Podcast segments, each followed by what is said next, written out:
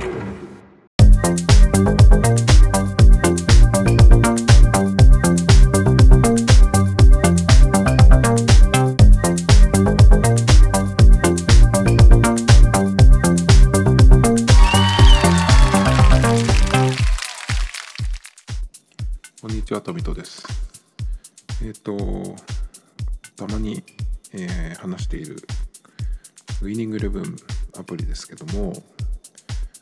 この木曜日にちょっと、えーアップデートじゃないんだけど、新しいものが結構いろいろ始まってですね、始まってというか追加されて、いろいろね、あったので、ちょっと、まあ、ネタにしようかなと思ったんですけど、今回は、えー、とその前にちょっと中型アップデートっていう感じで選手の、まあ、データがね一部変わったりだとかっていうのがあったんですけど結構それよりも今回の方が大きいんじゃないかなっていう感じなんですが今回はまずアプリの、えアップデートがありましたね。でそれでアップデートして開けると新しいものがいろいろ来てたよっていう感じなんですけどまずね、えもらえるものがありましてえまずアプリをアップデートすると黒玉のガチャが1個もらえるっていうのとあともう1個ね、えこれが新しいんですけど Iconic Moment シリーズっていうのがあってそれの、えマラドーナがもらえるっていうのがありましたね。なので、えーま、マラドーナも黒玉なんですけど黒玉が2個、え手に入るっていうねのがありました。で Iconic Moment シリーズっていうのが新しく、え始まったんですけどこれは何かっていうとえっ、とまあ特別仕様の選手なんですよ、まあ、レジェンドみたいな感じなんだけどレジェンドと違うのはえっ、とねレジェンドでマラドーナがいるんですけどそれとは別で今回また、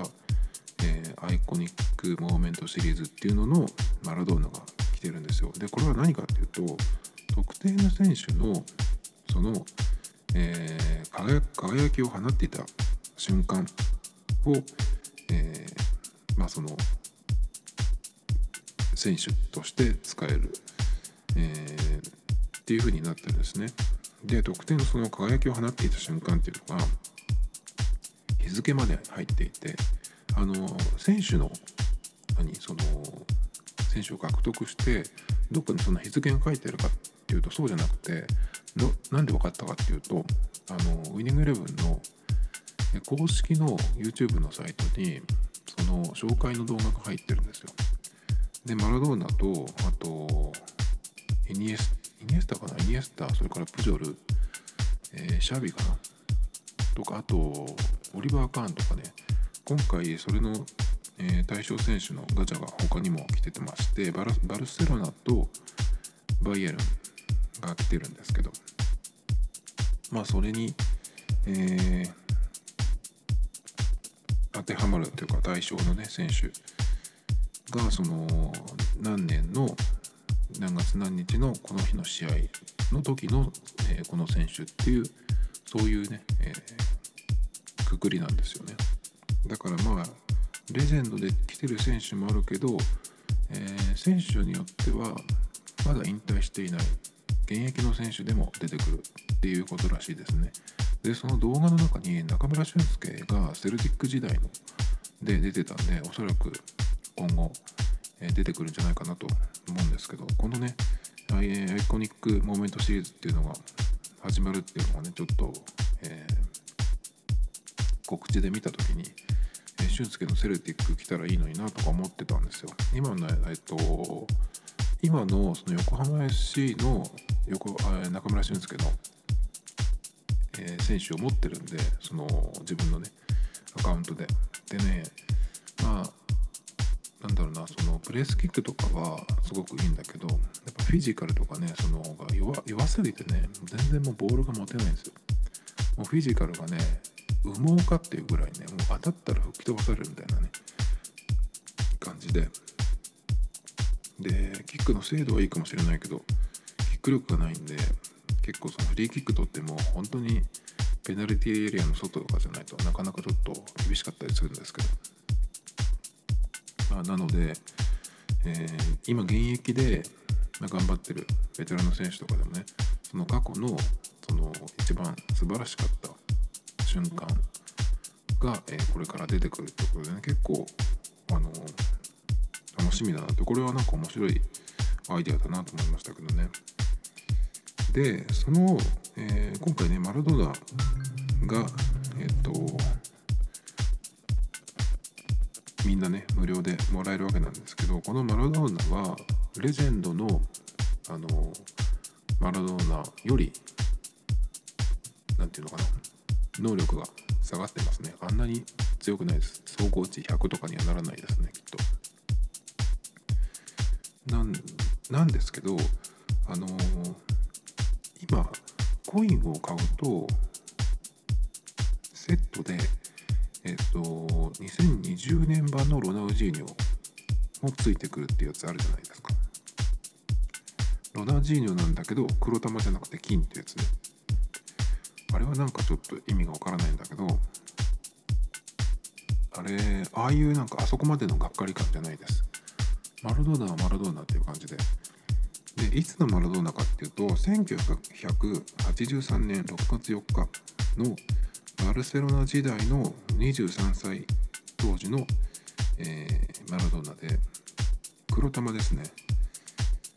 で能力はねでもそれでも結構いやだいぶ良くて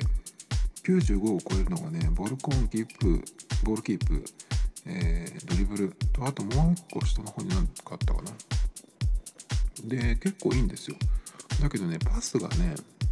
グラウンダーパスもえっとフライパスも80代なんでなんかここもうちょっとなちょっと低すぎないかと思ったんだけどえっと今結構レベルを上げてあともう23でマックスなんですけどそれでも80台なんですよ。85になってなかったと思う。フランダーパスとかね。でも使用感は結構良くてそれでも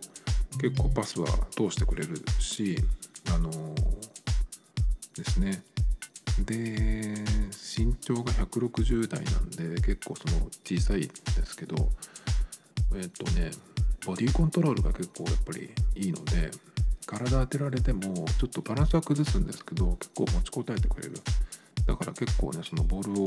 持てるっていうところはやっぱりマラドーナだなっていう感じですね。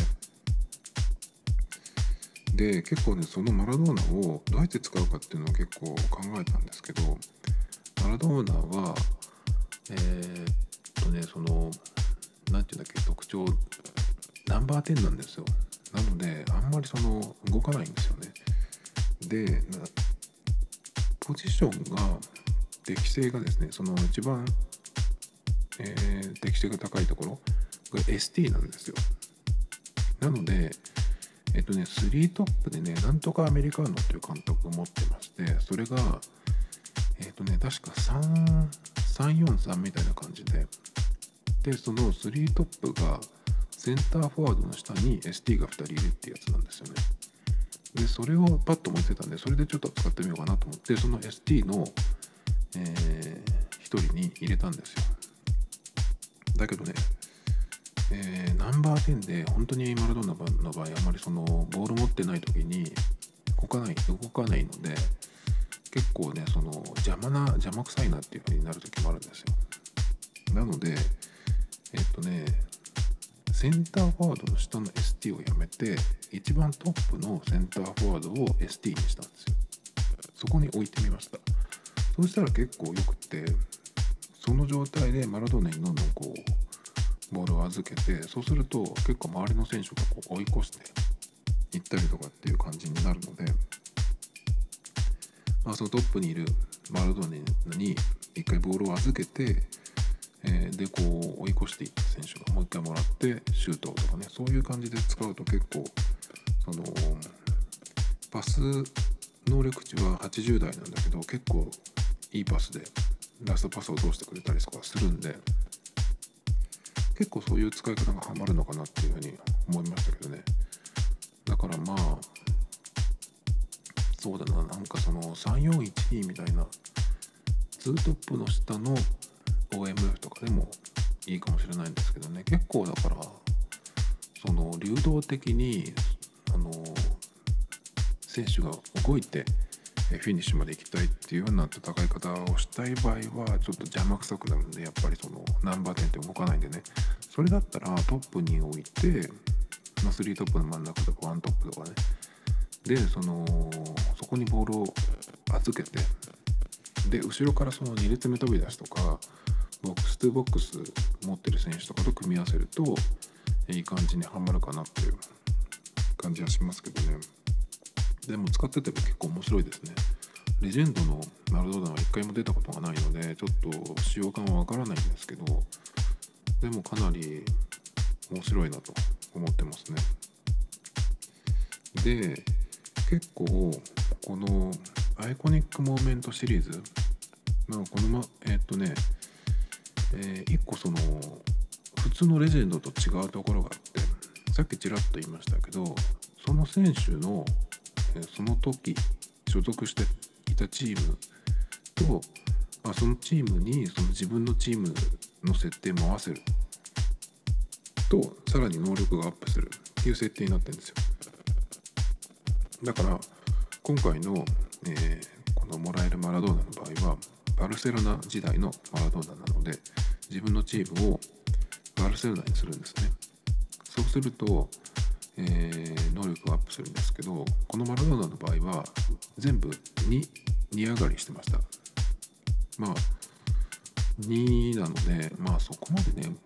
すごく上がるってわけじゃないんですけどだからもしかしたらこの上がり幅っていうのを選手によって違うのかなっていう感じはちょっとしてますね。マラドの場合はそのレベル上げていくと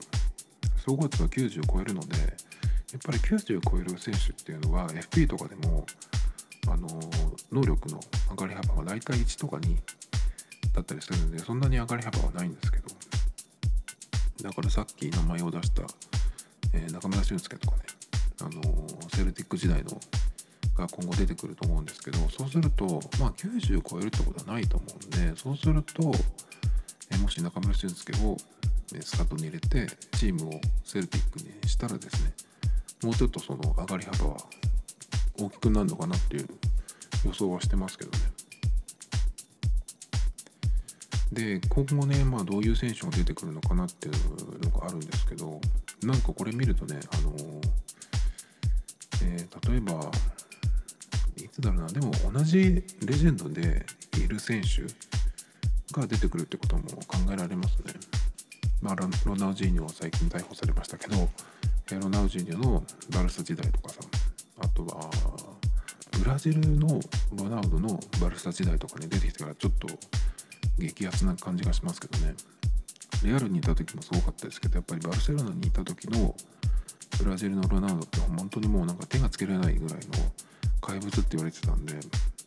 とかあとはフィーゴとかね。フィーゴはどっちなんだろう？バルサかな？レアルかな？あとまあレアル時代のジダンとか出たら面白いなと思うけどジダンはでも多分おそらく今までもずっと出てきてないし監督も偽名なのでおそらくなんか権利関係で出せないんじゃないかなと思うんですけどね。だからおそらく出ないでしょうね。で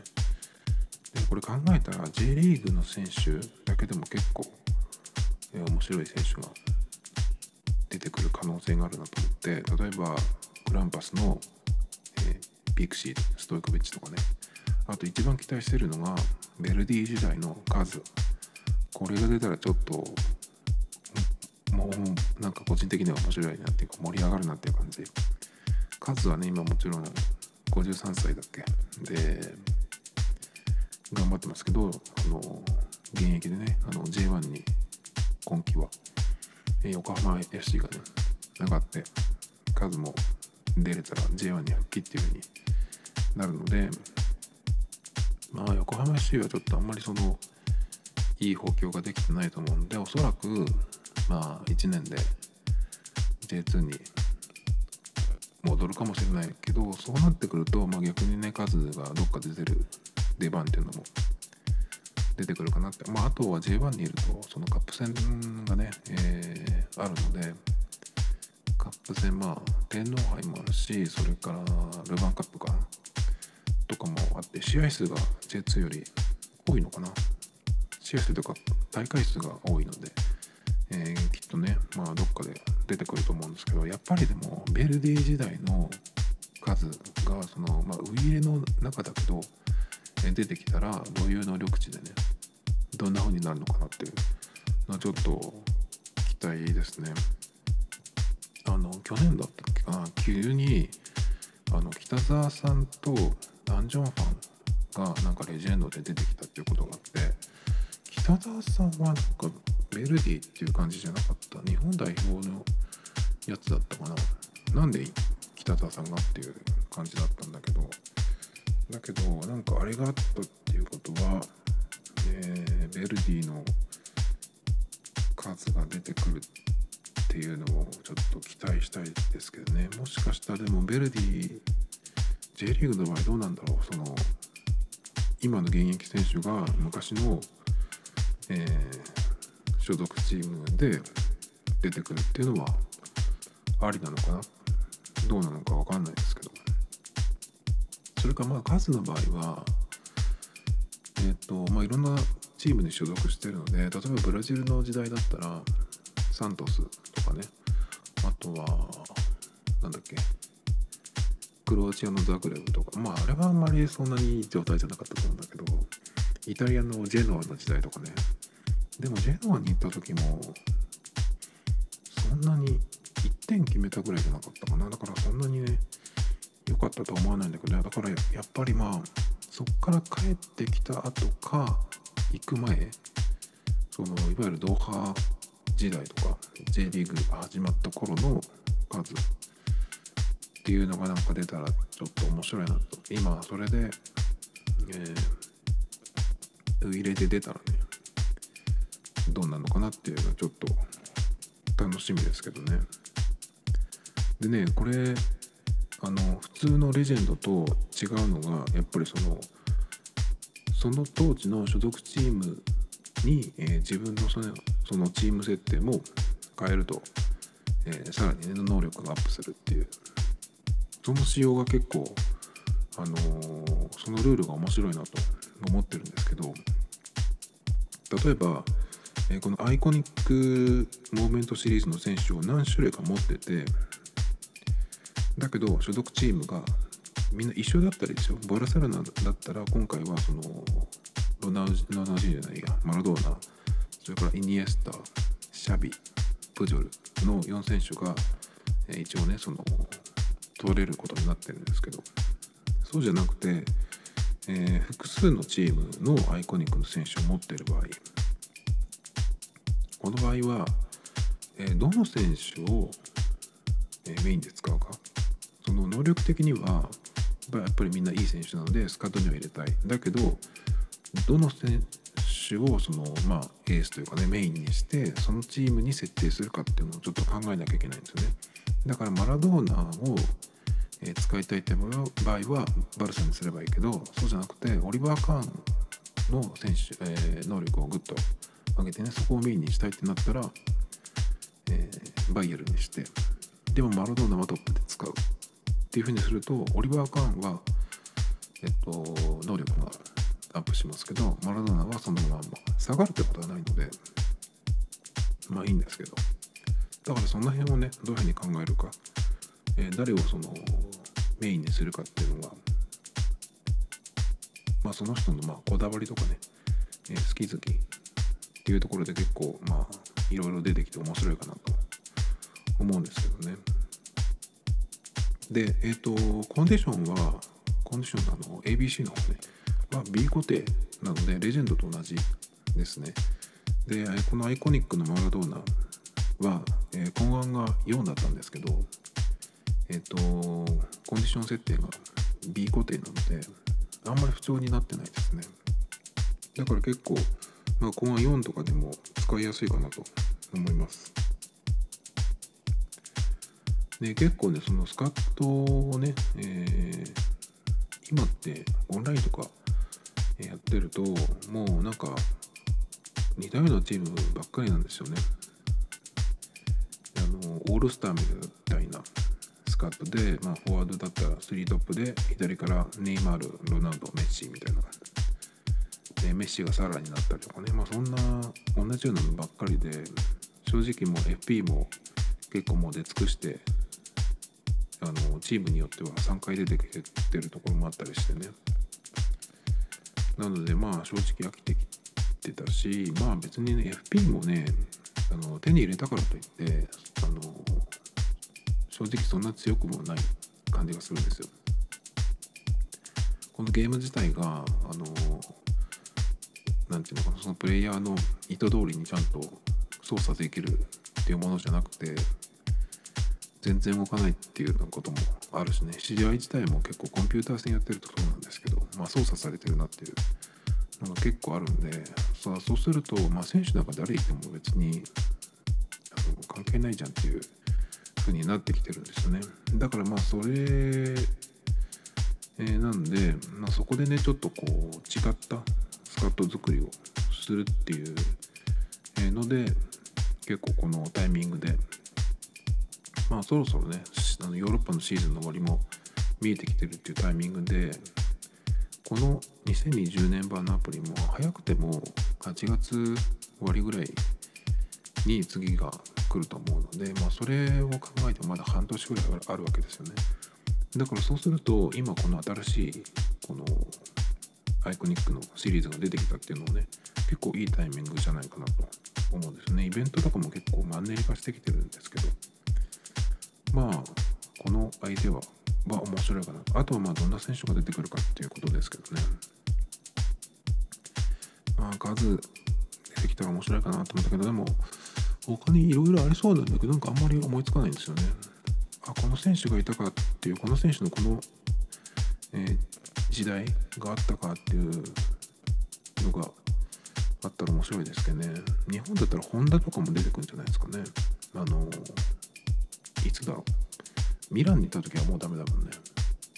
でもホンダもあんまり僕見てないからちょっと分かんないんですけど。だから結構いろんな選手が出てくると面白いかなと。思いますね。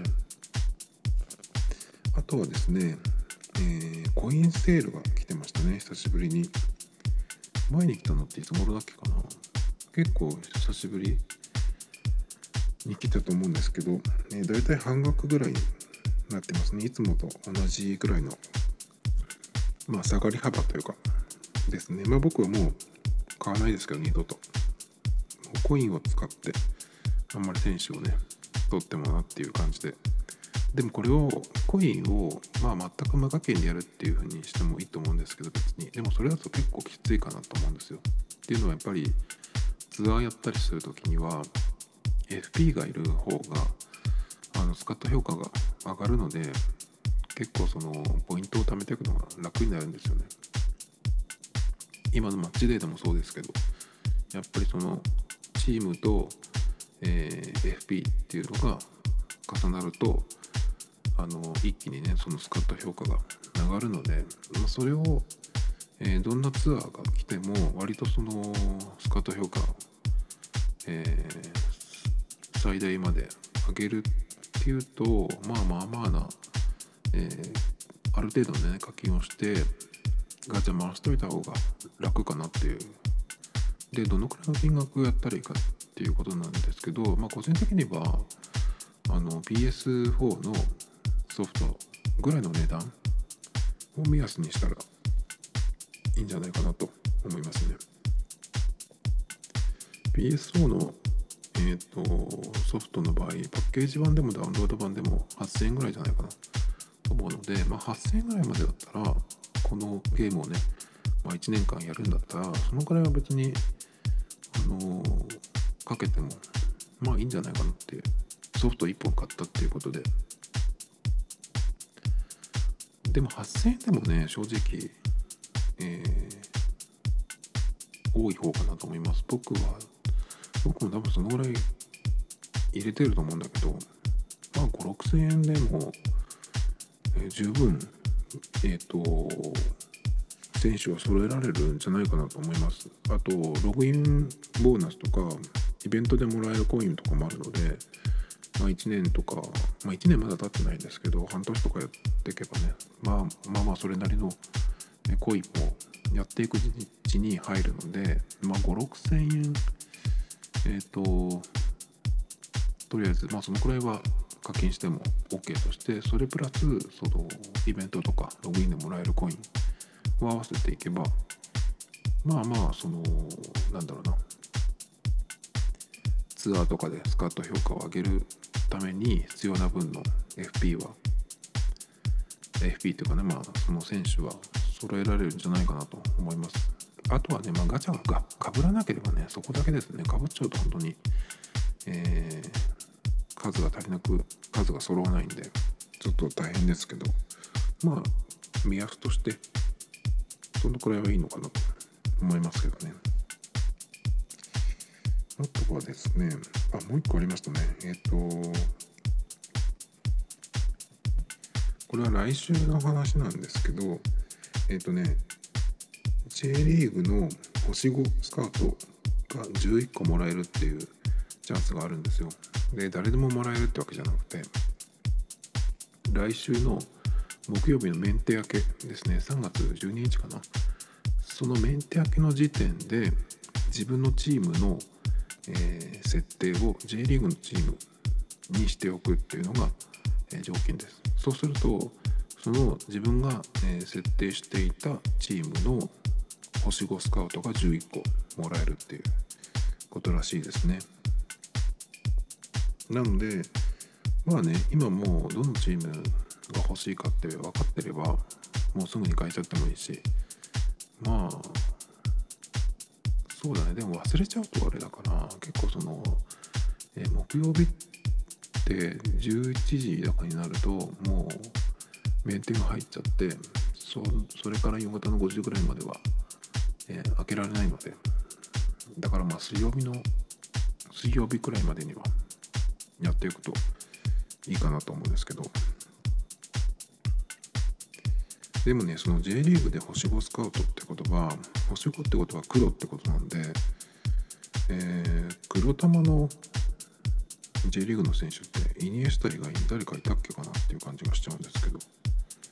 他のクラブ該当する選手いないチームも結構多いと思うんですけど。